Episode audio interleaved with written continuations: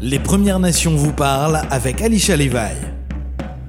Hey everyone, thanks for tuning in for your noon hour. You're listening to Alicia Levi from Elsipogtog on CKMA 93.7 FM. And for today's word of the day, I chose the word Diom, which means moose, and it is because we are in full swing with moose season here in New Brunswick. So I hope everyone that got licenses is having a great moose season today or these last few days. Alright, so now I wanted to read to you from a missing murdered Indigenous woman or girl's post. And today is a really short one, like super short. So it's a post about Wendy Arnault, A R N A U L T. So everything I found doesn't show much. It just says names released in La Ronge deaths. The RCMP has released the names of two people found dead in La Roche residence over the weekend. The bodies of 23 year old Wendy Gale Arnault and 22 year old Chuck Irving Herman were found late Sunday afternoon. The RCMP is not releasing the cause of death, but RCMP Major Crime Unit and Forensic ID Section has been called in to help investigate. So this was shared December 2nd, 2003, and the only little information I have other than that is that um, suspicious circumstances surrounding the death, so there's not much information on her death, but I wanted to share with you because everyone deserves some kind of closure. So if you know anything on the death of Wendy Arnold, please contact RCMPs or you can always contact Crime Stoppers at 1 800 222 8477. You're listening to Alicia Levi from Elsipogtog on CKMA 93.7 FM. And don't forget today's word of the day is Diam, which means moose in Mi'kmaq. Les Premières Nations vous parlent, votre rendez-vous quotidien avec les Premières Nations Mi'kmaq et Alicia Levi.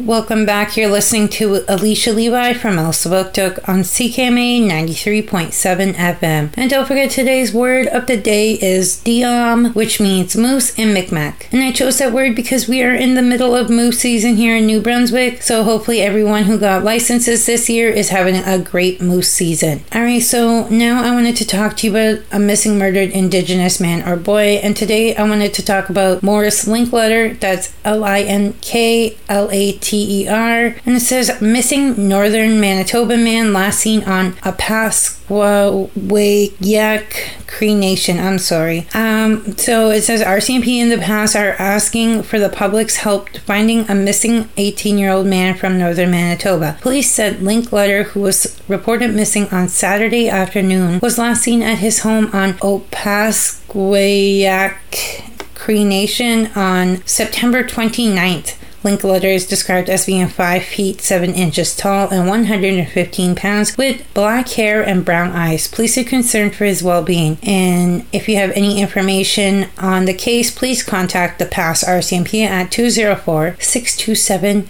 6200 or you can always contact Crime Stoppers at 1 800 222 8477. Like I said, that is Morris Linkletter, that's L I N K L A T E R, who is 18 years old, has brown eyes, black hair, 5 foot 7, 115 pounds. So please, if you have any information on his case, contact the Pas RCMP or Crime Stoppers. You're listening to Alicia Levi from Elsipogtog on CKMA 93.7 FM. And don't forget today's word of the day was Diom, which means moose in Mi'kmaq. Les Premières Nations vous parlent avec Alicia Levi. And we are back here listening to Alicia Levi from Elsipogtog on CKMA 93.7 FM. And don't forget today's word of the day is Diam, which means moose in Mi'kmaq. So now I wanted to read to you from Native Americans' Facebook page, and it says History of the Jingle Dress Dance. The Jingle Dress Dance began with Mille Lacs band of the Ojibwe tribe in the early 1900s and became became prevalent in the 1920s in Wisconsin and Minnesota, the Great Lake regions, and in Ontario, Canada. The story is that the dress was first seen in a dream. A medicine man's granddaughter grew sick, and as the man slept, his Indian spirit guides came to him and told him to make a jingle dress for the little girl. They said if the child danced with it, the dress would heal her. The jingle dress was made, and the tribe came together to watch the child dance. At first, the child was too sick to dance alone, so her tribe carried her. But after some time, the little girl was able to dance alone, cured of her sickness. The dance has since been not only a ritual of healing, but also one of pride. What do jingle dresses look like? Jingle dresses, also known as prayer dresses, are believed to bring healing to those who are sick. As mentioned above, the dance gets its name from a row of metal cones sewn to the dress. These cones are traditionally made from rolled snuff can lids and hang from the dress with ribbon close to one another, so they make a melodic sound as the girl and women dance. Traditionally, the dress is adorned with 365 visible jingles or cone. Nowadays, these cones are often machine made. The dresses come in every color imaginable from yellow to bright blue to deep red and accented with sparkles and even neon colored fabrics. They are often made with shiny and sparkly materials and decorated with fringes, embroidery, beading, and more. They usually have three quarter lengths to full length sleeves and come down to mid calf or the ankle. They are secured at the waist with a thick belt and often made of brown leather. On their feet, the dancer wears decorative moccasins embellished with the same kind of details found on their dress. What are the steps for the jingle dress dance? As the metal cones hit one another, it sounds like rain falling, so it's important for the dancer to be light on their feet, to move in time with the drum, and stop when the beat stops. They keep their foot movements low to the ground while dancing, kicking their heels and bouncing their toes to the music. Typically, this dance is done in a zigzag pattern, said to represent one's journey through life, or so the story goes.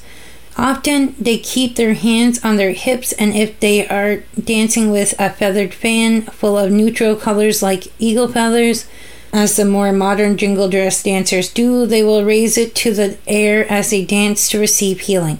The traditional Indian dance involves low, soft footed movements, as could be performed by those who are sick with a modern competitive dancers while the modern competitive dancers push the boundaries, some as they try to outdance their competitors.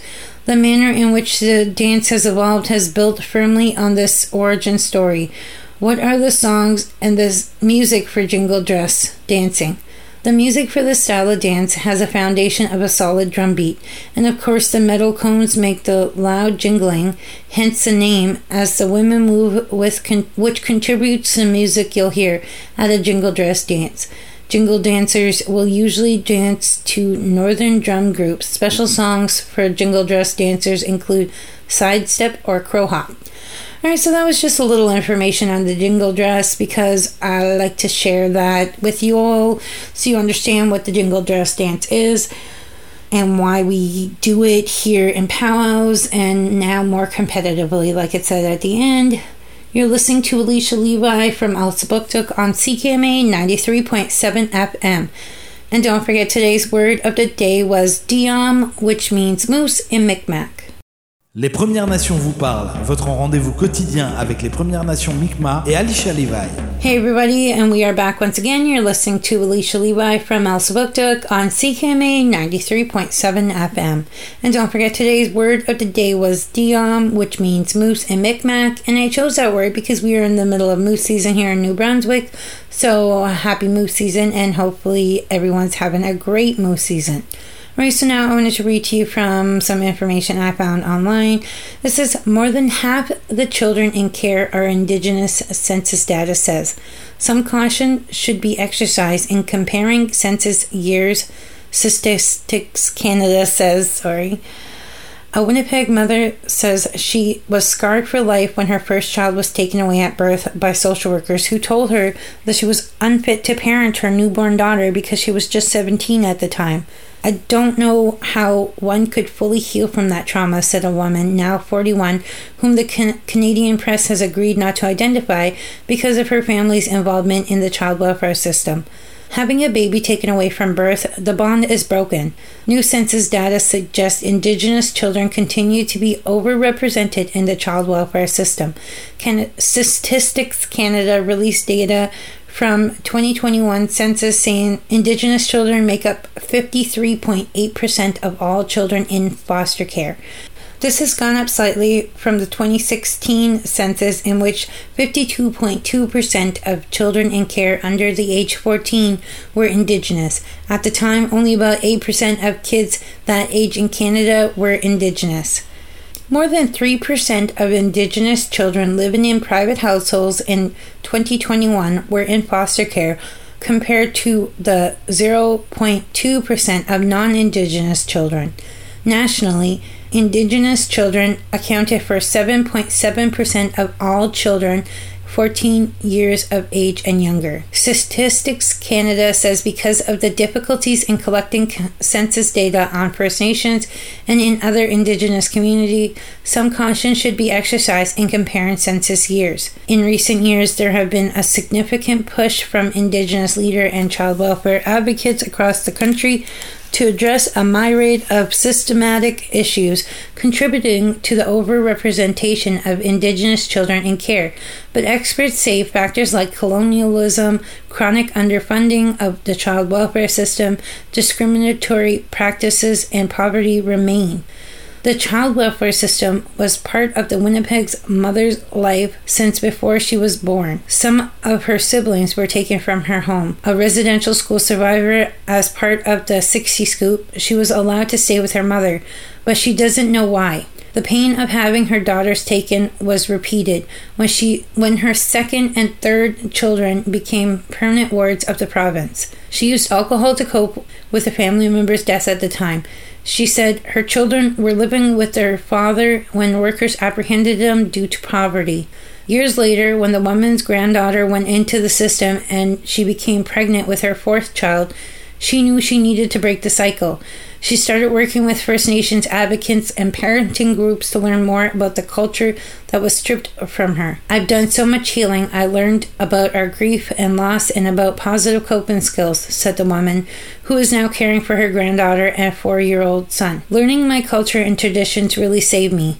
There are about 10,000 children in care in Manitoba, and about 90% are Indigenous. The Winnipeg mother said while there have been some improvements in the child welfare system thanks to First Nation authorities and social workers, preventing, prevention is still lacking.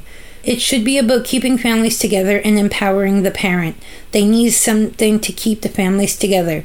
Mary Teegee executive director of Carrier Sekani Family Services in British Columbia, said generations of family have been ripped apart from their fam- parents through the residential school system and 60 scoops and are being raised without the support of their families, cultures, or community. This has contributed to addictions, mental health issues, and trauma, she said. This isn't just because Indigenous people can't take care of their children, it's because of generation after generation of attacks on family, class, and nat- nation, nation structures. Cora Morgan, the First Nations family advocate for the Assembly of Manitoba Chiefs, said without proper investments in prevention and healing, government reforms alone won't get to the root of the issue. Right now, we've been in a situation where government dictates how things are going to happen, she said. There needs to be free will of our nations to be able to bring children home. Justin Trudeau's Liberal government introduced Indigenous child welfare legislation in 2019 and came into force in 2020. The legislation is supposed to affirm the rights of First Nation, Inuit, and Metis people to exercise jurisdiction over child and family services with the goal of reducing the number of Indigenous children in care. Indigenous Service Canada says as of July, 37 groups have sent notices of intention to exercise legislative authority, and 27 have requested to enter in co- coordination agreements. Out of this, two First Nations have entered in coordination agreements with the federal and provincial governments. Experts say it is too soon to tell what effect the legislation will have on reducing the number of Indigenous children in care. So, that was just a story about the amount of children in care from Native American homes. Here in Canada, it is a ridiculous amount. It's 50% of the children in homes, more than that, are Native American, where only 7 to 8% of children total in Canada are Native American. So the amount is ridiculous. That would be a lot of our population for children are in care. All right, so you're listening to Alicia Levi from Elsipogtog on CKMA 93.7 FM. And don't forget, today's word of the day is Diom, which means moose in Micmac. And now I'm going to play a song for you from Redbone, Come and Get Your Love.